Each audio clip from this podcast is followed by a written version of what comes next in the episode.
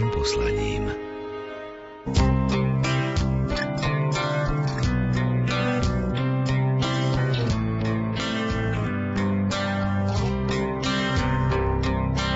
Dobrý deň, začína sa relácia vyznania. Mnohí školáci prázdninujú, alebo ich prázdniny ešte len čakajú. Niekoľko tém v našej relácii bude pre nich a ich rodičov isto inšpiráciou, kam sa vybrať na kratší či väčší výlet. Dnes to bude o Čiernohronskej železničke, hradnom komplexe vo Veľkom Šariši i ďalších zaujímavostiach v Prešovskom kraji. Dokonca zamierime aj k našim západným susedom do Čiech. Hlavné mesto kultúry z roku 2015 Plzeň si v tomto roku pripomína 150. výročie narodenia významného architekta Adolfa Lossa a my vám ho v relácii predstavíme trochu podrobnejšie. Vo vyznaniach nebude chýbať ani reportáž z oceňovania podporovateľov a priaznívcov organizácie Úsmev ako dar. Pod prípravou relácie sú podpísaní Jakub Akurátny, Jaroslav Fabián a redaktorka Mária Čigášová. Želáme vám nerušené počúvanie. Vo svete je toľko rán, no svoju tvár si zachová.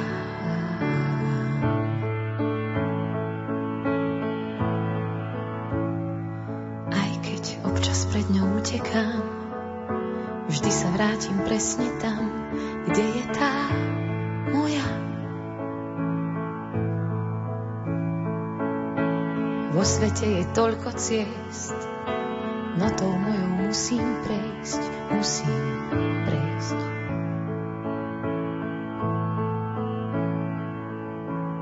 Do rohu ma zahnali moje vlastné obavy, na chvíľu ma dostali. Zachovám si svoju tvár,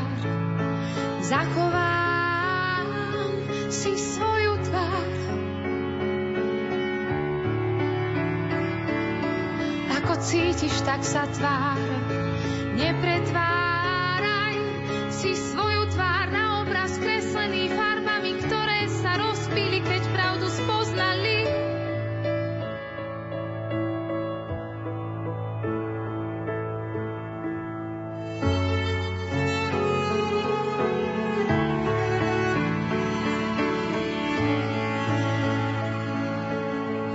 Ak sa chystáte na výlet, možno vám prídu vhod nasledujúce informácie riaditeľa Čiernohronskej železničky Aleša Bileka.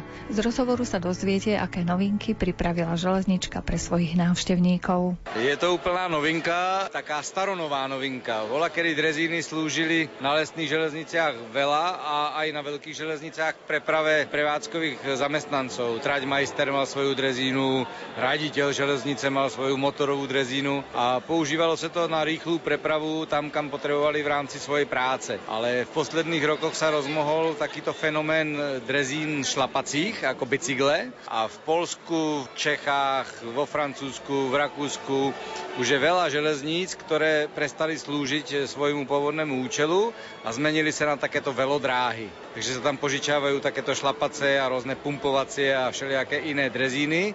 A ľudia po tých zrušených železniciach sa vozia, majú k tomu nejaký program vždycky.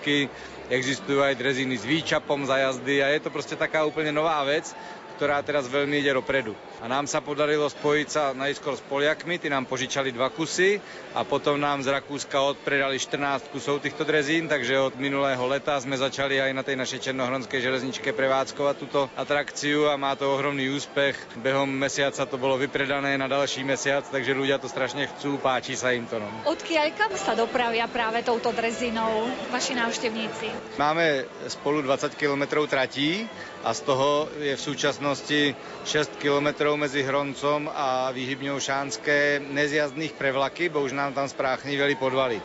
A do toho času, než to opravíme, tak sme tam teraz práve pustili tieto drezínky, takže je to taký úsek mezi Hroncom a polovinou tej trasy do Černého Balogu v hlavnej sezóne, bo potom už chodia normálne vlaky, tak mezi vlakmi to nejde. Ale my tú hlavnú sezónu máme len cez prázdniny po týchto trasách, takže tam sa potom do tých prázdnin dá aj do Balogu zájsť. A prídete tou drezínkou do tej koncovej stanice, kde ju musíte otočiť, ale môžete si prestúpiť na vláčik a pokračovať do Vidrovskej doliny, do Lesnického skanzenu, využiť tie trasy, ktoré prevádzkujeme s parnými lokomotívami. Koľko ľudí to musí poháňať, túto drezinu? Tá, čo tu je vystavená, tak tá je pre dvoch šlapajúcich a dvaja cestujúci sa v tom vezú, takže je to taká rodinná drezína, že dve deti väčšinou sa tam na tom vozia, ale máme aj také väčšie, kde sa zmestí treba 5-6 ľudí naraz. Máme teraz jednoho veľmi dobrého kováča, ktorý nám vyrába ďalšie a ďalšie typy, takže sú drezíny treba aj pre 12 ľudí, pre také firemné akcie a tak, ale principiálne to je väčšinou pre rodinu určené, že dvaja šlapú a ich deti alebo priatelia sa vezú s nimi. Čiže tí šliapajúci musia mať aj dobrú kondíciu, zdá sa, ak si chcú zobrať aj deti, prípadne celú firmu. Výhoda tej našej trasy je, že začíná smerom hore kopcom, takže na začiatku si zamakajú, ale potom večer, keď už sú unavení, tak sa vracajú dole kopcom, takže už viac menej iba obsluhujú brzdy, takže je to tak. Okrem teda tejto dreziny, aké možnosti vaša železnička ponúka návštevníkom? Tak tou hlavnou možnosťou je samozrejme prevezenie sa vláčikom, takže od Veľkej noci do poloviny septembra chodia každý deň vláčiky smerom do Vidrova, do toho lesnického skanzenu a cez hlavnú letnú sezónu chodia aj parné vláčiky na tom úseku Šánske Dobroč. Takže sú tri možnosti, kam sa ľudia môžu previesť vláčikom. Na konci tej trasy vždycky je buď detské ihrisko, alebo vo Vidrove naučný chodník, takže majú celý deň krásny program. Na Balogu je reštaurácia, veľmi pekná lampáreň, obnovená černohronská, tam si môžu podať sťažnosť, keď sa im niečo nepáči na lampárni, my to samozrejme vyriešime a môžu prežiť veľmi pekný deň v Černom Balogu a jeho okolí. Predpokladám, že je tam pekná príroda, ja som tam ešte nebola. No určite, je to srdce slovenských hor, je to najkrajšie územie, čo sa týka lesov.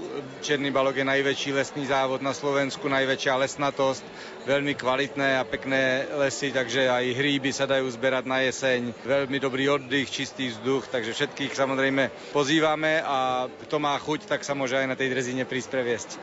A teraz v zime je tiež možné sa odviesť vašou železničkou alebo niečo iné ponúkate turistom?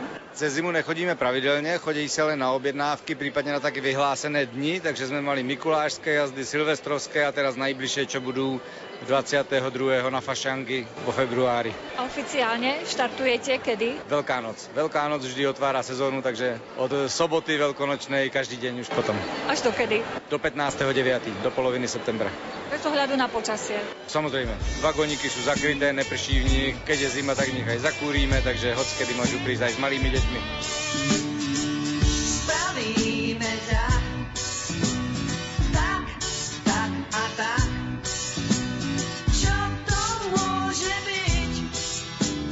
Nakreslený vlak. Píska ten vlak. Krajine mlá.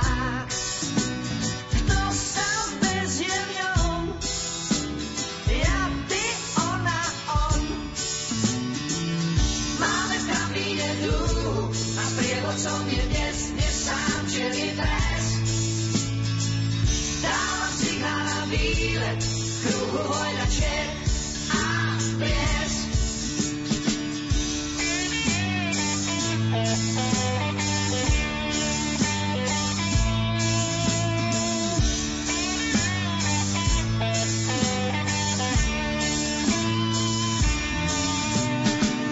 Vlak vezie nás sa chyť. No tak kým je čas ráčne nastúpiť. Povedzte kam a už sme tam. Urobí to tak nakreslený vlak.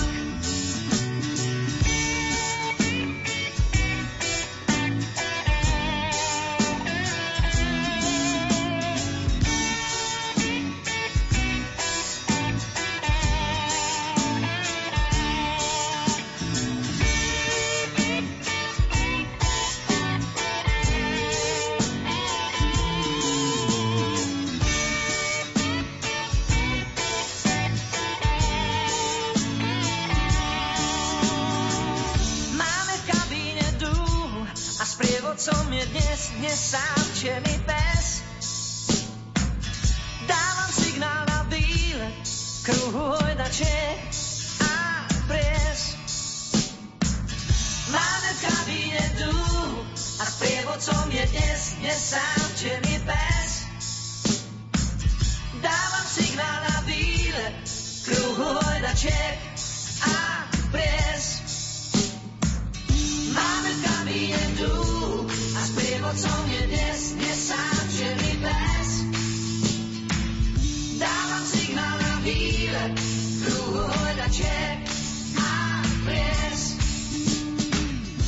Veľký Šariš patrí k najrozsiahlejším stredovekým hradom na Slovensku. Je postavený na Šariskom vrchu a podľa archeológov hradný vrch bol osídlený už v období neolitu. V súčasnosti sa na obnovovanom hrade koná množstvo rôznych podujatí v priebehu celého roka. O tejto téme, ale aj o samotnom meste Veľký Šariš sa rozprávame s riaditeľkou Kultúrno-informačného centra Máriou Gáborovou. Mestečko Veľký Šariš má svoju bohatú históriu. Prvá písomná zmienka o tomto mestečku je z roku 1217.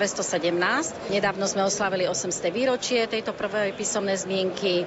Minulý rok sme oslavili zase udelenie mestských privilegií kráľom Ondrejom III. Takže určite sa máme čím píšiť. Čo však by som dala do pozornosti, sú to naše kultúrne pamiatky a jednou z takých dominant aj v okolí je práve hrad Šariš. Viem, že je už pekne obnovený, že sa odstránili tie nánosy stáročí z tých hradieb a naozaj množstvo akcií tam organizujete.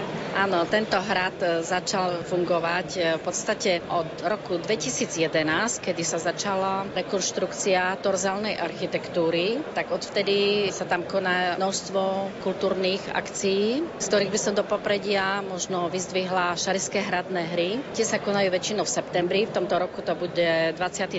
august. Srdečne pozývam návštevníkov, majú sa na čo tešiť. A samozrejme na hrade Šariš máme aj iné zaujímavé kultúrne akcie, ako napríklad Hradná míľa, to sa beží okolo hradu, alebo veľmi zaujímavá akcia je na Silvestra, je to silvestrovský výstup, ten sa koná do poludnia na Silvestra, takže návštevníci si môžu užiť Silvester aj do poludnia a potom ešte aj večer kruhu svojej rodiny alebo prípadne aj inak. Viem, že dokonca aj filmy premietate v určitom období na hrade. Áno, to je veľmi zaujímavá akcia, tu nám organizuje občianske združenie Nový film, ale samozrejme je to aj v spolupráci s mestom a s Kultúrno-informačným centrom. Tento rok sa taktiež chystáme na túto akciu, pravdepodobne to bude v mesiaci júl. Návštevníci sa teda môžu tešiť na premietanie jednak počas víkendu, ale minulý rok sme skúsili premietať aj takú formu autokina. Aj tento rok by sme to opäť skúsili, keďže to malo veľmi dobrú odozvu v širokom okolí. A to autokino na akom princípe funguje? Je to návšteva kina v aute, alebo prípadne môžu dojsť aj peši a pozrú si to na veľkej obrazovke. To sa koná pod hradom na lúke, čiže je to veľmi dobre prístupné, jednak autom, ale aj peši, alebo prípadne autobusom. Neďaleko je zastávka mestskej hromadnej dopravy, takže turisti sa, alebo teda návštevníci sa určite majú možnosť dostať bezproblémovo na túto akciu. Vieme, že Šariš kedykoľvek vlastne môžu poslucháči navštíviť aj mimo týchto akcií. Keby sme im priblížili, ako vyzerá, čo tam nájdu. Hrad Šariš je sprístupnený každý deň počas víkendov mimo sezóny, ktorá je od októbra až do mája. Je možnosť navštíviť hrad bez sprievodcu, ale počas víkendov sprievodca je k dispozícii.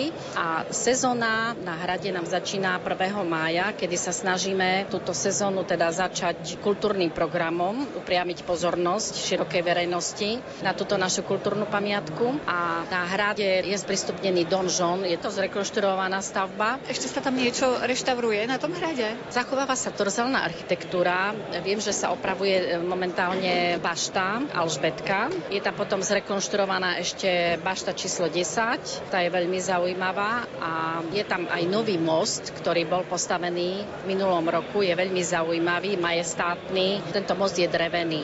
Pýtam sa preto, že či pri tých svojich potulkách po hrade Šariš môžu poslucháči natrafiť treba ešte na archeológov, že tam robia nejaký výskum alebo nejaké rekonštrukčné práce. Od roku 2011 každoročne sme podporení Ministerstvom kultúry projektom na práve na rekonštrukciu jednotlivých jednak objektov alebo aj celkového hrade. No a aj tento rok sme sa uchádzali o dotáciu, tak uvidíme, ako to dopadne. Pokiaľ by táto dotácia na rekonštrukciu bola opätovne schválená, tak určite sa tam počas sezóny budú môcť návštevníci stretnúť jednak s robotníkmi, s pracovníkmi, ktorí to opravujú, ale určite aj s archeológmi. Pokiaľ ide o samotné mesto Šariš, akým kultúrno-spoločenským životom žije? Myslím si, že bohatým na to, že je to malé mestečko s vyše 6200 obyvateľmi, tak snažíme sa kultúru zachovávať počas celého roka, respektíve šport. Takže srdečne by som pozvala potom poslucháčov aj na naše akcie, ktoré pravidelne zverejňujeme buď na webe, alebo Facebookom, alebo aj prostredníctvom vlastnej organizácie cestovného ruchu.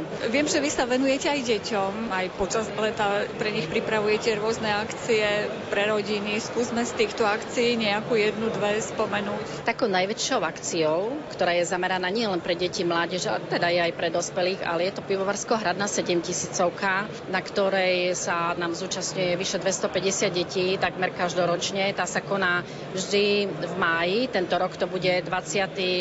máj, nedeľa, predposledná. A druhý rok budeme organizovať akciu Deň rodiny, kedy to nebude zamerané iba pre deti, ale teda aj, aby sa celé rodiny zišli, aby si mohli, zasúťažiť alebo zážiť nejaké interakcie, alebo aj teda detičky si pozrú program, že bude to určite zaujímavé pre ne. Ako to prijímajú veľkošarišania? Všetky tieto akcie prichádzajú, zabávajú sa, vychutnávajú to, čo vy im pripravíte? Ja myslím si, že áno. Je to pestré. Snažíme sa pripravať nie len pre deti, ale aj pre mládež, aj pre dospelých, aby si každá generácia to svoje niečo zaujímavé. Myslím, že vy vydávate aj časopis. Vydávame mesačník Veľkošarišan. Do každej domácnosti je dodávaný zdarma.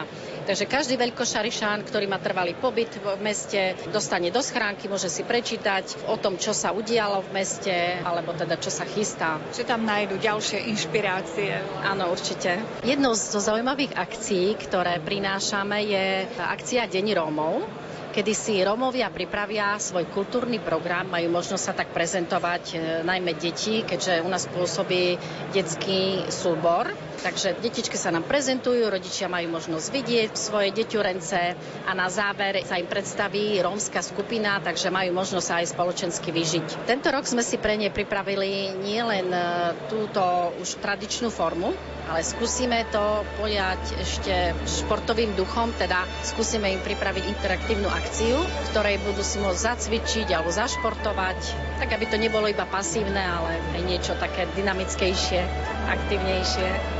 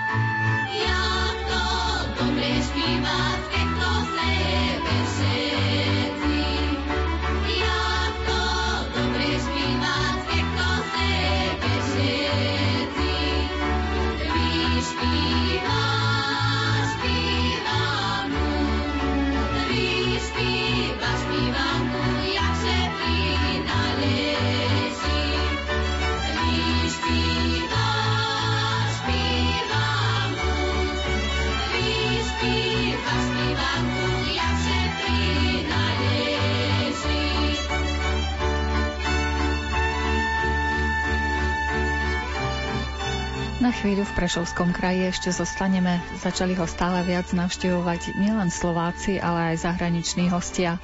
František Baláš z Krajskej organizácie cestovného ruchu Severovýchod Slovenska nám kvôli plastickejšiemu prehľadu ponúkol zo pár číselných ukazovateľov návštevnosti. Keďže súhrnné štatistiky za celý rok 2019 ešte nepoznáme, budú známe začiatkom marca, môžem uvieť štatistiky za prvý polrok 2019 a Prešovský kraj sa znova tešil nárastu návštevnosti. V prvom polroku 2019 zavítalo do kraja 481 477 návštevníkov ubytovacích zariadení, čo predstavuje medziročný nárast o 10%. A rovnaké priaznivé štatistiky vedie kraj aj v počte prenocovaní, keďže to je taký druhý najdôležitejší údaj, ktorým sa zaoberáme. Medziročne ide o rast 9,8%. Kraj si zároveň udržal prvenstvo v počte prenocovaní domácich návštevníkov, kde tvorí najvyšší až 21,9% podiel, teda skoro 22% podiel v rámci celej Slovenskej republiky. Najčastejšie naši susedia zo západu prichádzali na východ Slovenska. Tradične najviac obľúbenou destináciou, čo sa týka našich susedov, sú Tatry. Najvyšší podiel cudzích zahraničných návštevníkov tvorili Česi a za nimi sa hneď umiestnili Poliaci. Čiže tieto dve skupiny sú také najaktívnejšie, pokiaľ ide o východ Slovenska? No, tradične navštevujú Tatry, ale zároveň aj ďalšie oblasti, ako napríklad Poliaci Severný Spiš, Pieniny, alebo možno aj oblasť Polonína, Sniny a Svidnického okresu tiež. A Slováci kam najčastejšie prichádzajú?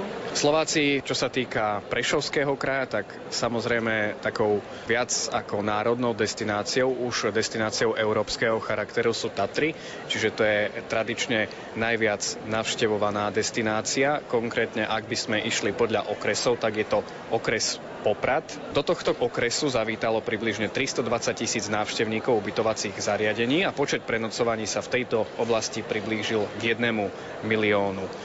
Náš člen, oblastná organizácia cestovného ruchu Región Vysoké Tatry, zaznamenala aj dvojciferný náraz počtu ubytovacích návštevníkov. U domácich to bolo viac ako 9% a u zahraničných takmer 9%, približne 8,5%.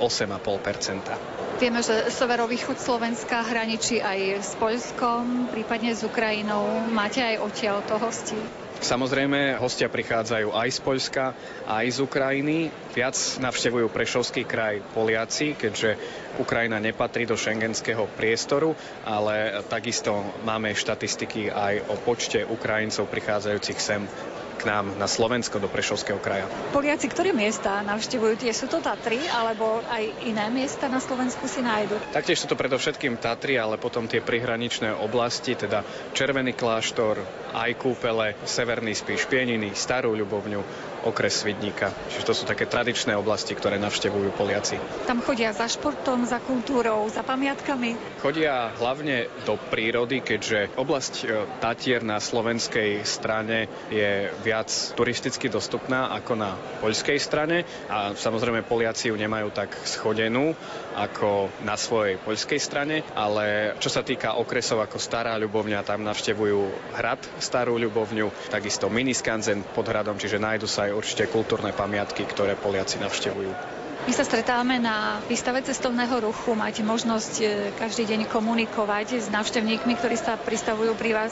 Čo ich zaujíma? S akými otázkami sa na vás najčastejšie obracajú? Keďže naša expozícia tvorí stánok Prešovského samosprávneho kraja, hľadajú rôzne typy na výlety, kam by mohli v najbližších mesiacoch, ale hlavne cez leto zavítať. A tento rok máme dopyt hlavne po oblasti Polonina, teda Národného parku Poloniny. Možno v auguste bude už dostupná turistická viacúčelová trasa Poloniny Trail, ktorá vlastne bude spájať cykloturistiku aj pešiu turistiku. Že už môžu prísť aj s bicyklom? Určite áno, aj keby nebola táto trasa dostupná, tak v Poloninách sa nájdu viaceré cykloturistické trasy, ktoré určite stoja za to, aby boli prejdené, pretože Poloniny ponúkajú naozaj krásne výhľady a pohľad do prírody. Okrem toho sa tam nachádzajú karpatské bukové pralesy, čo je vlastne tiež európsky unikát, patriaci do svetového prírodného zoznamu UNESCO a práve v Poloninách majú návštevníci možnosť okúsiť takú nedotknutú prírodu, panenskú prírodu. Ak by ste si vy mali vybrať miesta na severovýchode Slovenska, ktoré by to boli? Keďže ja som už od mala chodil tiež do tejto oblasti Polonín, tak jednoznačne by to boli Poloniny od Osadného až po Trojný bod Kremenec do Novej Sedlice. Je to nádherná trojdňová trasa, ktorú každému návštevníkovi, ktorý príde do tejto oblasti Polonín, tak odporúčam, aby si ju prešiel.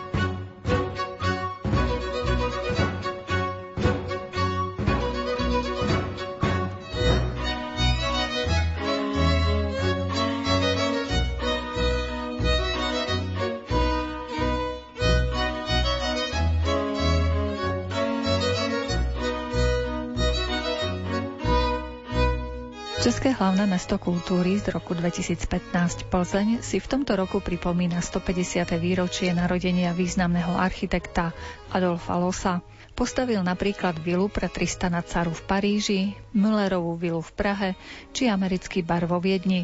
Niekoľko zaujímavých stavieb sa nachádza aj v Plzni. Na túto tému sme sa porozprávali s Magdalénou Soukupovou z organizácie Plzeň Turismus. Pro mě je srdeční záležitostí projekt právě Adolf Loss Plzeň, který se nastartoval hlavně tedy v roce 2015, kdy Plzeň byla evropským hlavním městem kultury, velice krátce po vašich Košicích, že?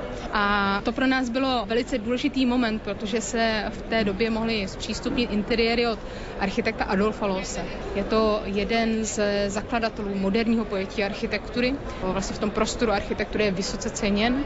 Řadí se mezi architekty, jako byl například Mies van der Rohe nebo Le Corbusier a další. Je to rozhodně velmi významná osobnost a tato osobnost v tomto roce oslaví 150. výročí svého narození, což znamená nejenom veliké oslavy u nás v Plzni, ale vy od vás ze Slovenska si můžete udělat krásný výlet, protože Adolf Loss byl světoběžník, rád cestoval po Evropě a miloval cestování vlaky. Takže se můžete vlakem, nebo samozřejmě i jinak, vydat na cestu do Vídně, která byla jeho velice oblíbeným místem a kde působil převážně, nebo do Brna, kde se narodil a kde sice tvořil méně, ale naši brněnští přátelé pro něj i tak připravují veliké výstavy, takže pokud vás tato postava zaujme, tak od června tohoto roku až do konce roku a dále poběží hned několik souběžně výstav, které se budou věnovat jak samotné postavě Losse, tak jeho práci. A to samé se bude odehrávat i v Praze, kde budou nejenom výstavy, ale dokonce úplně na konci roku, 10. prosince, kdy Loss oslaví právě ty narozeniny, tak mu chtějí postavit vilu, která nikdy nebyla realizována, a to přímo před Národním technickým muzeem. Takže tam se budete moct podívat do modelu 1:1. No a potom, když už teda budete v Praze, tak už to máte opravdu chvilinku do Plzně. A i v Plzni chystáme pro Losse výstavy, hned dvě, ve vnějších prostorách vlastně, takže budete se moct projít městem a pak navštívit ty výstavy. Jedna bude tedy v parku a druhá se objeví přímo na radnici, tedy magistrátu města Plzně. Samozřejmě musíte potom navštívit i ty interiéry, které tam navrhl, a ty jsou otevřeny celoročně, takže se určitě nemusíte bát, že byste se do nich nedostali. Loss tvořil v Plzni velice široce, vlastně tam vzniklo až 13 bytových realizací, když 8 se dochovalo, což je velice unikátní číslo, a zaujmují vás nejenom svojí architekturou, jakým způsobem vlastně Los tvořil, ale i svými příběhy, protože jsou to byty, které tvořil převážně pro židovskou klientelu a každý ten příběh je jiný a jsou velice poutavé. Takže určitě doporučuji. Například jeden z těch příběhů se překvapivě váží k druhé světové válce, protože jeden z těch domů, který patřil rodině Semlerových, byl v době druhé světové války samozřejmě tou rodinou opuštěn, oni stihli naštěstí uprchnout, ale do jejich domu se nastěhovalo přímo velitelství Wehrmachtu. Přímo v tomto interiéru byla podepsána kapitulace německé posádky na konci druhé světové války a tehdejší tedy generál toho Wehrmachtu Georg von Majewski spáchal na místě sebevraždu. Takže velice temné místo.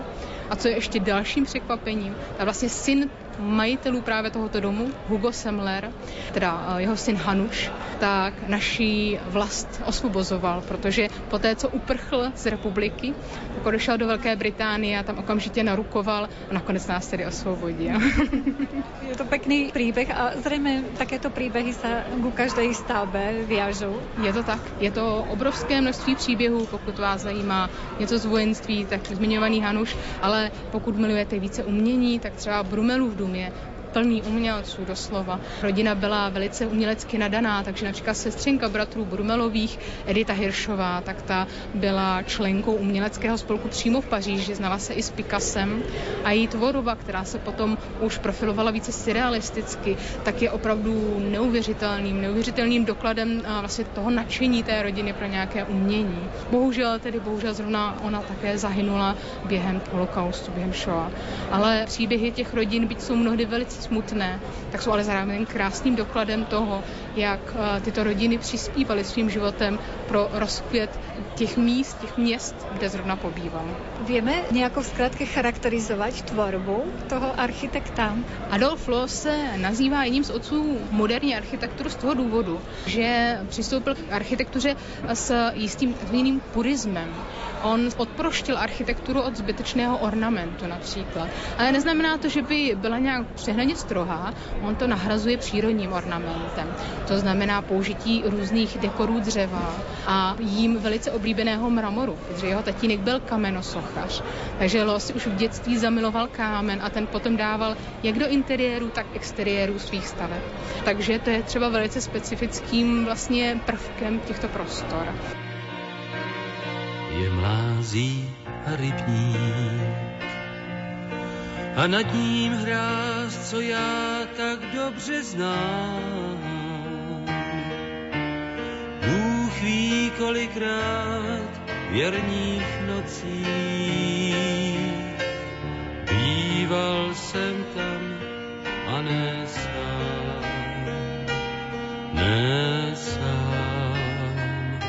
V těch nocích tenkrát a krásně nám tam cvrček v trávě hrál a můj a její stín byl blíž a blíž a v lítní fauně hrály škály stále výš někde opodál. Tam nad tou hrází, kde v jenčímech borové mlází.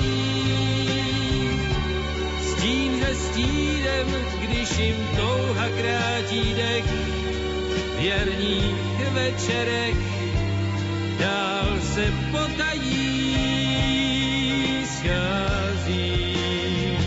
Tam nad tou hrází, tam zůstal svět, který mi schází. Jen do vln času místo kamínku člověk vzpomínku smutně hází. Rybník v lučinách Mimo to Los navrhoval velice zajímavě prostor, i co se týká rozvrstvení. Mluvíme o takzvaném raumplánu. Ten sice v Plzni není nejlépe doložen, ale to vás pošlu třeba zrovna do Prahy, kde postavil nádhernou takzvaně Millerovu vilu a pro pana Františka Millera, který mimochodem pocházel od nás z Plzně a odstěhoval se do Prahy. A tato Millerova vila je opravdu perlou Losovy tvorby. On sám o ní prohlásil, že je to nejlepší, co stvořil. Uvidíte tam právě nádherné materiály, prostor, který je kaskádovitě rozčleněn. To znamená, že místnosti se v podstatě nafukují a smršťují podle své funkce. Takže hlavní salon je největší, má výšku 1,5 patra, ostatní místnosti se tak trošku smrstí, takže dámský salonek má zase nižší strop, je velice útulný, použití nádherného dřeva, takže rozhodně doporučuji navštívit. Díla tohoto architekta sú práve v tých mestách, ktoré ste spomínali, alebo ešte niekde sa nájdú, možno v takých menších mestečkách, možno niekde aj v obciach? Adolf Loos, jak jsem říkala, hodně cestoval, takže vy se můžete s jeho stavbami setkat i jinde v Evropě. Třeba přímo v Paříži na Montmartru postavil vilu pro dadaistického básníka Tristana Caru. Navrhl dokonce dům pro úžasnou Josephine Baker, který se bohužel nerealizoval. A rozhodně doporučuji se na něj podívat, jak uměl vypadat, že je to nádherné dílo. Ale když zmiňujete menší městečka, tak samozřejmě se občas někde nalézá něco menšího, ale často to jsou práce, které už jsou dělány v kooperaci s některými žáků. Třeba měl poměrně širokou škálu různých studentů, kteří se ale mnohdy rozprchli do celého světa. Jsou to třeba Kurt Unger, který nakonec prchl před nacisty do Izraele a tam přímo v Haifě například navrhoval nádherné už vlastně funkcionalistické stavby. Nebo Heinrich Kulka, také velice uznávaný architekt, který zase odešel do Austrálie. Takže těch žáků, kteří tvořili v Loosově duchu, anebo naopak jim byli tedy učeni a pokračovali dál v tom vývoji, je celá řada. Takže se s jeho prací opravdu můžeme setkat na mnoha a mnoha místech. Pôsobil na nejakej univerzite alebo teda na vysokej škole, keď má toľko žiakov? To je trošku paradox, protože Adolf Loos už od svého dětství byl hůř zvladatelným dítětem a měl docela problém dostudovat. Ne, že by snad měl málo talentu, ale zkrátka ty autority mu vůbec neseděly. Takže její maminka musela posílat do různých škol, dokonce k benediktínům, do Melku, aby ho trošku napravili. No to se nepovedlo, ale Loos nakonec dostudoval, měl technické vzdělání, ale pouze střední. Na vysokou školu sice šel, ale tam se rozhádal asi po roce už. Odtamtud tedy i pochází nevraživost s jinými architekty, jako třeba Josef Hoffmann, který šel trošku v jiném proudu, víc do té secese, což tedy Loos zase naopak zavrhoval, takže tam je vidět taková trošku nevraživost určitými jako směry. Takže Loos k podivu neměl vysoké vzdělání v architektuře, ale byl naopak posléze velmi, velmi vyhledávaný jako přednášející, protože ku podivu jeho dílo je stěžejní ve své filozofické de facto podstatě.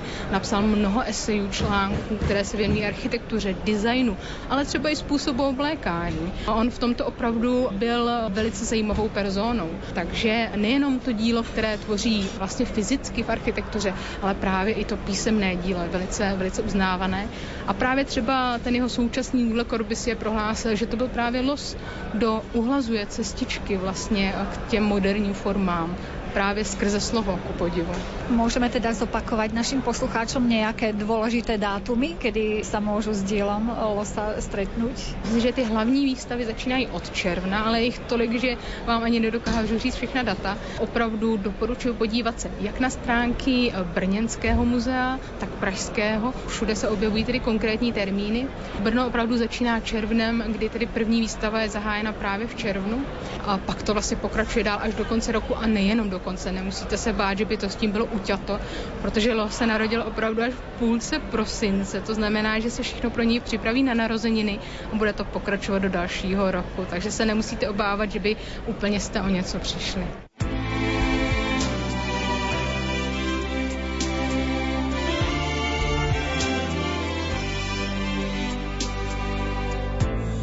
Odkiaľ a kam tvoj mesiac zapadá v spomienkach, tam plynú roky a dni človeka, kde vtáci spia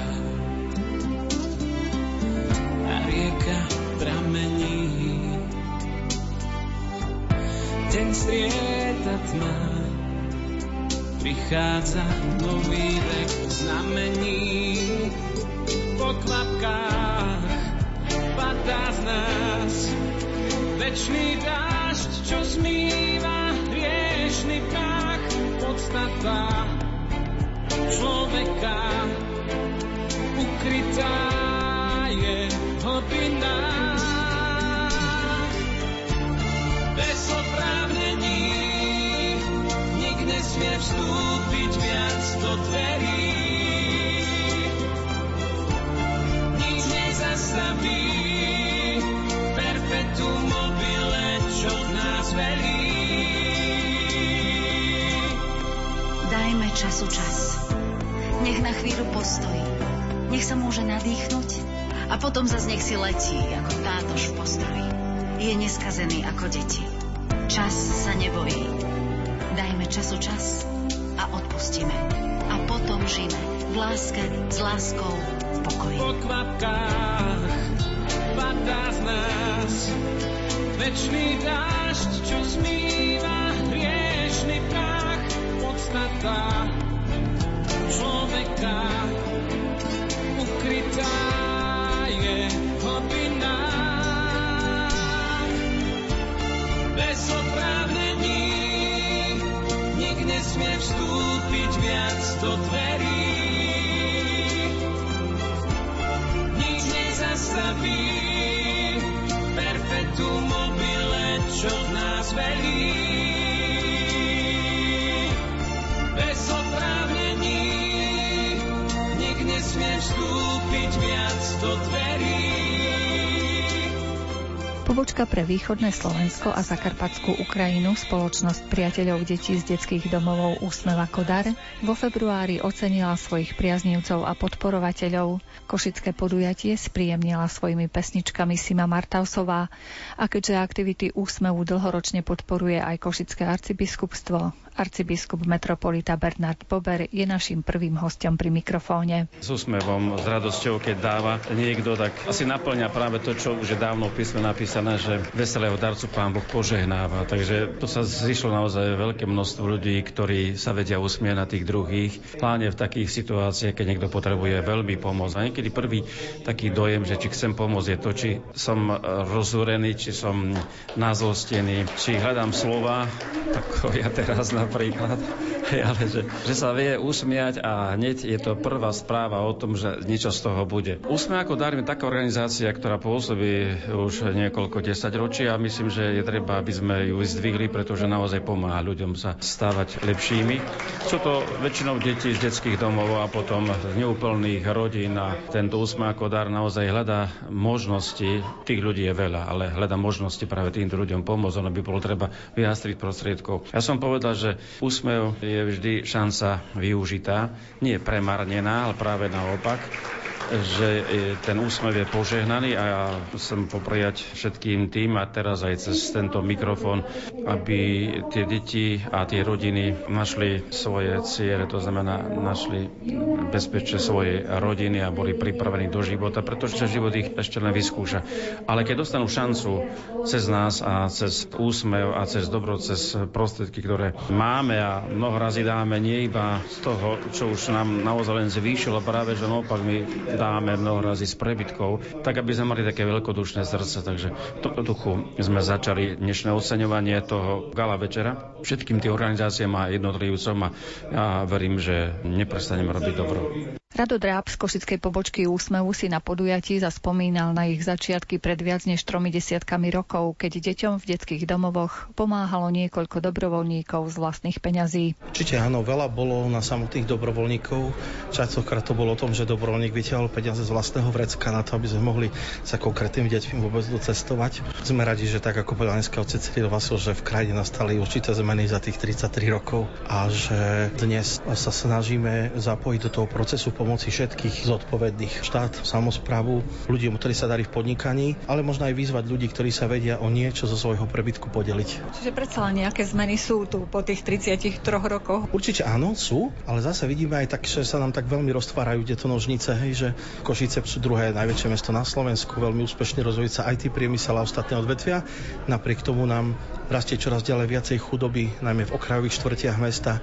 Sme mesto, ktoré má 12 nelegálnych osád, ktoré už nie sú problém vôbec s Romami. Je to problém vôbec chudoby, kde stretnete veľa ľudí práve neromských. Ocenenie si prevzal aj emeritný arcibiskup Alojz Tkáč, ktorý vníma aktivity Úsmevu ako dar, ako veľmi užitočné. Že pomáhajú deťom, rodinám, ktoré sú v ťažkej sociálnej situácii. Ocenená sestra Kongregácio Jezu Marieta Naďová pomáha v Užhorode na Ukrajine rodinám, ktoré zasiahol vojenský konflikt. Pomáhame im zabezpečiť, aby mali kde žiť, aby mohli vyplatiť nájomné aj za plyn, aby mali teplo a tiež základné potreby na lieky aj na bývanie. A keby ste nám priblížili tú situáciu, lebo zdá sa, že tá vojna ako keby nekončila ešte, hoci také nádeje už boli. Nie, vojna sa neskončila, ona aj dnes trvá. Aj pozavčera boli veľmi silné boje, kde veľmi veľa vojakov padlo, pretože znovu z tej ruskej strany chceli sa pretrhnúť do Ukrajiny a aj naši vojaci spadli, aj ich vojaci padli. Takže tá vojna stále trvá, zomierajú mladí chlapci, ktorí sú tam na fronte, ktorí držia ten front a vlastne ich deti ostávajú sirotami, ďalší ľudia, ktorí potrebujú pomoc. Mohli by vám treba z naši poslucháči nejakým spôsobom pomôcť, alebo teda cez tú organizáciu Úsmev ako dar? Čo sa týka materiálov, je veľmi ťažké prevážať ich cez hranice. Máme problémy hlavne, môžem povedať na Slovensku, že so slovenskými pohraničníkmi, ktorí nám robia problémy viac ako ukrajinským. A tým pádom my môžeme prevážať len nejaké tie finančné prostriedky, za ktoré im tam potom pomáhame. A to by nám mohli pomôcť aj pre deti siroty, aj pre tých utečencov. To budeme veľmi radi a budeme veľmi vďační. Všetko, čo mám, rozdám, jedného dňa viem. Vezmem si len pár snov pod tú čiernu zem. Anielom tým lásku vrátim, deťom zasa smiech. Vetru všetky múdre slová a milencom hriech. Komu vrátim, čo som videl, možno hodinám. Netrúchlia a nesmejú sa, nejdu kvôli nám. Jednej žene srdce nechám, čaká naň už v tme.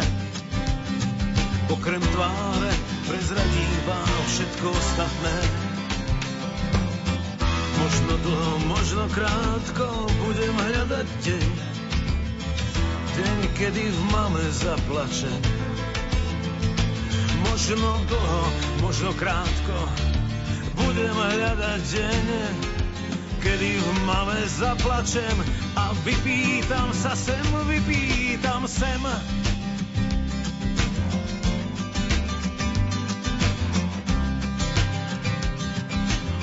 Na slávnosti bola Úsmevom ako dar ocenená aj košická komunita Dominikánov. Ocenenie prevzal Dominikán Bohuslav Tomáš Jančiar. Tá spolupráca začala už pred mnohými rokmi. Najprv, myslím, že to bola spolupráca na takej úrovni nášho konventu, teda kláštora Dominikánov v Košiciach, ktorý má v dispozícii sálu, ktorú vybudoval ešte v 30. rokoch náš pater Mikuláš Lexman.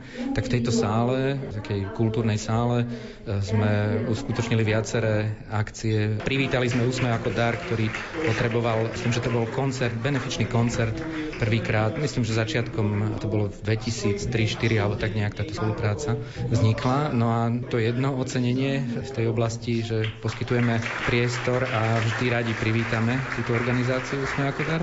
No a potom tá druhá forma spolupráce je taká, že to druhé ocenenie, ktoré sme dostali, je pre naše Dominikánske mariánske centrum, ktoré pôsobí v Košiciach. A toto centrum vydáva mesačník, časopis Ruženec, ktorý je v pomerne veľkom náklade distribuovaný po celom Slovensku. A čitatelia, predovšetkým ruženčiari, členovia ružencových bratstiev z celého Slovenska, na našu výzvu, ktorá bola uverejnená v tomto časopise, reagovali a vyzbieralo sa pomerne veľa peňazí peňazí, čo sme veľmi radi, že ľudia takto zareagovali štedro na taký projekt, ako je Úsmev ako dar. Čo vy osobne oceňujete najviac na tejto organizácii? Jednak je to úsmev, teda rozdávajú úsmev, ale predovšetkým domov. Domov je niečo, čo, tak ako v úvode spomínal otec arcibiskup Bernard Bober, oni sa snažia o niečo, čo tie deti, ktoré prichádzajú alebo sú odchované v domovoch, nezažili detstvo ako mnohí z nás. Teda. Čiže to je to, že je to organizácia, ktorá hľadá domov pre deti, ktoré žiaľ v živote to šťastie nemali, že ten domov z akýchkoľvek dôvodov sa tá myšlienka domova kde si stratila alebo zmizla. A je to niečo, čo bytostne človek potrebuje. To stretnutie s deťmi, ktoré prichádzajú, ja sám, čo mám takých zopár stretnutí s deťmi z domova, tak vidím, že oni práhnú po láske, tie deti. Toto je niečo, čo pre mňa je tým, čo Úsmev ako dar za tie roky, počas ktorých funguje, tak sa im skutočne darí naplňať. Okrem teda tej spolupráce so samotnou organizáciou Úsmev ako dar, máte nejaké kontakty aj s ich klientmi? Nie je to niečo, na čom by sme plánovane pracovali, ale skôr sú to náhody, keďže máme na Slovensku 5 kláštorov a z toho napríklad kláštor Dunajskej Lužnej. Vo farnosti Dunajská Lužná je v tesnom susedstve s jedným zariadením Úsmevu ako dar. Takže sa stretávame na tej báze bohoslúžieb, kde klienti tohto zariadenia prichádzajú do nášho kostola a nejakým spôsobom buď sa im my sami snažíme pomôcť, alebo už cez tých, ktorí majú na starosti tento domov. A tu v Košiciach to sú skôr také sporadické stretnutia s klientami menej. Skôr sú to stretnutia s Radkom Drábom, ktorý tu v Košiciach je takým motorom tých aktivít. Ale tie stretnutia sú skôr také náhodné alebo na bohoslúžbách. Úsmev ako dar ocenil aj prešovského župana Ivana Majerského. Tak je to určitá forma poďakovania. Ja sám som bol prekvapený samozrejme, že prišlo ocenenie, alebo vo funkcii župana som 2 roky, ale ja predpokladám, že to ocenenie smerovalo práve z aktivity kvôli našej nadácii pre podporu rodiny. A v prvom roku sa nám podarilo podporiť 30 rodín a potom prišlo nešťastie, ktoré nás začalo mobilizovať a ukázalo sa, že vieme byť aktívni aj v čase núdze, keď príde tak nečakane na niektoré rodiny a na niektorých jednotlivcov. A hneď sa nám podarilo pomôcť ďalším 40 rodinám, takže v krátkej dobe sme pomohli 70 rodinám dohromady. A aj keď na prvý pohľad to nie je veľa, keďže v Prešovskom samosprávnom kraji žije 825 000 ľudí, ale je to aspoň taký kúsok tej pomoci, ktorú sme, môžem povedať, nezištne preukázali tým ľuďom, ktorí boli v núdzi. Ako vo všeobecnosti vnímate tie aktivity Úsmevu ako dar? Ja vždy som hodnotil tieto aktivity veľmi pozitívne a kladne, lebo naozaj pán Mikloško a pán Dráb sa aktivizujú v oblasti, pomáhajú ľuďom, ktorí sú odkazaní na pomoc druhých. Preto sa snažíme všemožne pomáhať a byť na pomoci pri každej jednej príležitosti, ktorá sa naskytne. A to je jedno, či už to je cez našu vlastnú nadáciu Prešovského samosprávneho kraja, alebo cez pomoc nejakých iných ľudí, ktorých odkážeme, že tam je Úsmev ako dar a môžu pomôcť cez nich.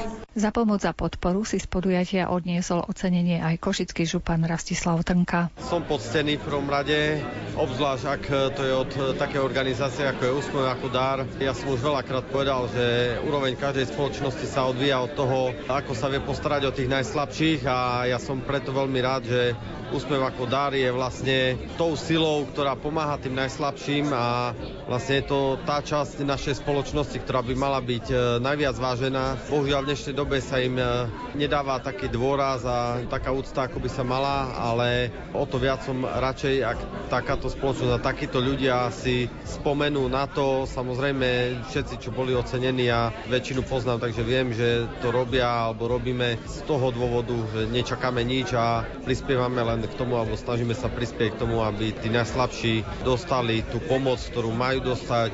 A naozaj som veľmi rád, že Úsmev ako dar na tomto pracuje už mnoho rokov a verím, že ešte pomôžu veľmi veľa ľuďom, a za to im ďakujem za všetkých. Akým spôsobom môže Košický samosprávny kraj podporiť tieto organizácie alebo organizácie takého charakteru, ako je Úsmev ako dar? Tak my podporujeme mnoho projektov a hlavne finančne. No a samozrejme, aj keď osobne ľudí, ktorých poznám a sa ozvú, a tak pomôžeme, čo sa dá. A Košický samosprávny kraj sa snaží vychádzať v ústrety. Viem aj o ich plánoch do budúcna a budem rád, keď budeme ich súčasťou. Ocenené boli aj firmy, ktoré pomáhajú deťom z detských domov a rodinám v kríze, hovorí pani Solejová. Snažíme sa stále, keď nás pán Dráv osloví, výzmu v ústrety, ak majú nejaký problém s autom, ak potrebujú nové pneumatiky, takisto čokoľvek máme nazviš, prípadne čo vieme, že by sa mohlo zísť niekomu ďalšiemu, tak to veľmi radi ponúkame pánovi Drabovi. Väčšinou všetko vedia využiť v svojich centrách, kde pomáhajú ďalším. Na podujatí nechýbal ani predseda spoločnosti Úsmev ako dar Jozef Mikloško. Na Slovensku je vzácne to, že ľudia ako Slováci sú prorodine založení, že majú radi deti, majú radi rodinu, takú tú normálnu rodinu. A to chceme povedať, že vďaka tomu sa naozaj mnohé veci pre rodiny podarí za tú históriu. Trošku sme tak spomínali, ako to bolo pred 30 rokmi a tak ďalej. A naozaj to unikátne spojenstvo ľudí, ktorí chcú pomôcť rodinám a vidia ich potreby a ktoré trošku poviem tak neskôr smelujú Úsmev ako dar, sa tomu veľmi tešíme a práve keď v tom porovnaní, ako to bolo pred 30 rokmi, keď boli internátne detské domovy, ako je to dneska, keď sú centra pre deti a rodiny, keď sú dorky, keď tá dieťa má oveľa bližšie do rodiny, ako malo pred 30 rokmi. Čiže vidíte veľký posun za tých 33 rokov. Dneska to naplnenie tej myšlienky, aby každé dieťa malo rodinu, alebo dneska to meníme, aby rodina zostala spolu, je dneska oveľa bližšie realite. Ako to chcem zdôrazniť, že buď to dieťa vôbec nemusí byť vyňaté, lebo s ňou pracujú v teréne ľudia, či už naši ľudia, alebo samozrejme štátni ľudia a tak ďalej. Alebo ak musí ísť do detského domova, dneska pre centra pre deti rodiny sa môžeme veľmi rýchlo vrátiť.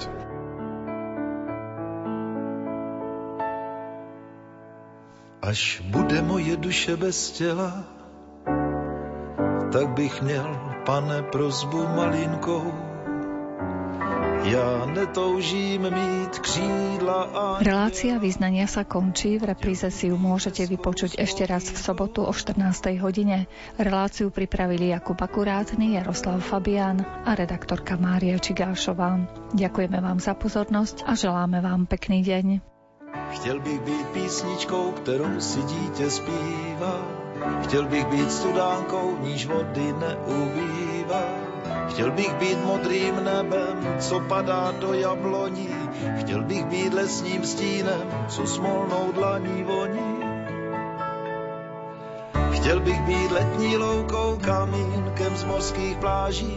Chtěl bych být moudrým slovem, obětí vlídných paží.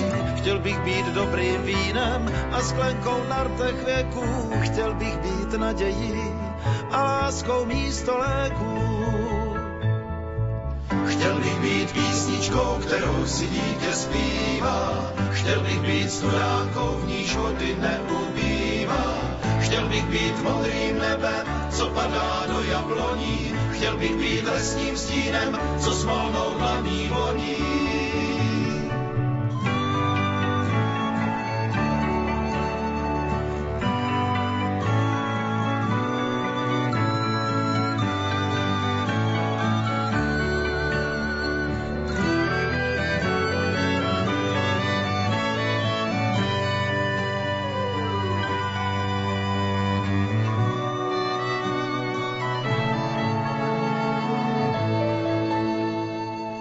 Ono však postačí, když občas někde v srdci někomu zvonek tiše zacinká.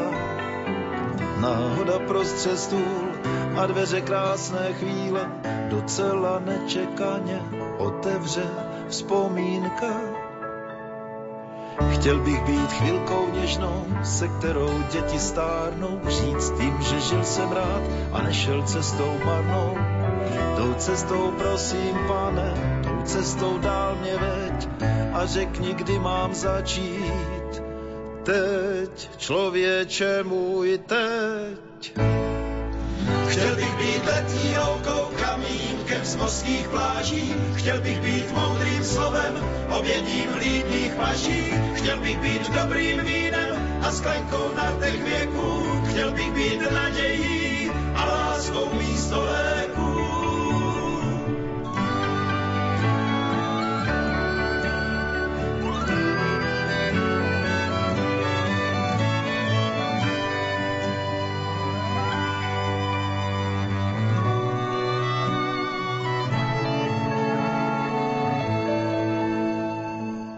až bude moje duše bez těla, tak bych měl, pane, prosbu malinkou.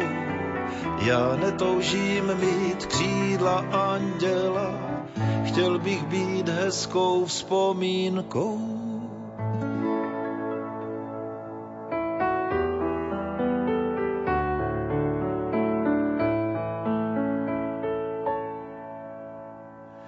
Chtěl bych být písničkou, kterou si dítě zpívá. Chtěl bych být studánkou, v níž vody neubývá. Chtěl bych být modrým nebem, co padá do jabloní. Chtěl bych být lesním stínem, co smolnou dlaní voní. Chtěl bych být letní loukou, kamínkem z mořských pláží. Chtěl bych být moudrým slovem, obětí vlídných paží. Chtěl bych být dobrým vínem a sklenkou na rtech věku. Chtěl bych být nadějí a láskou místo léku. Chtěl bych být nadějí a láskou místo léku.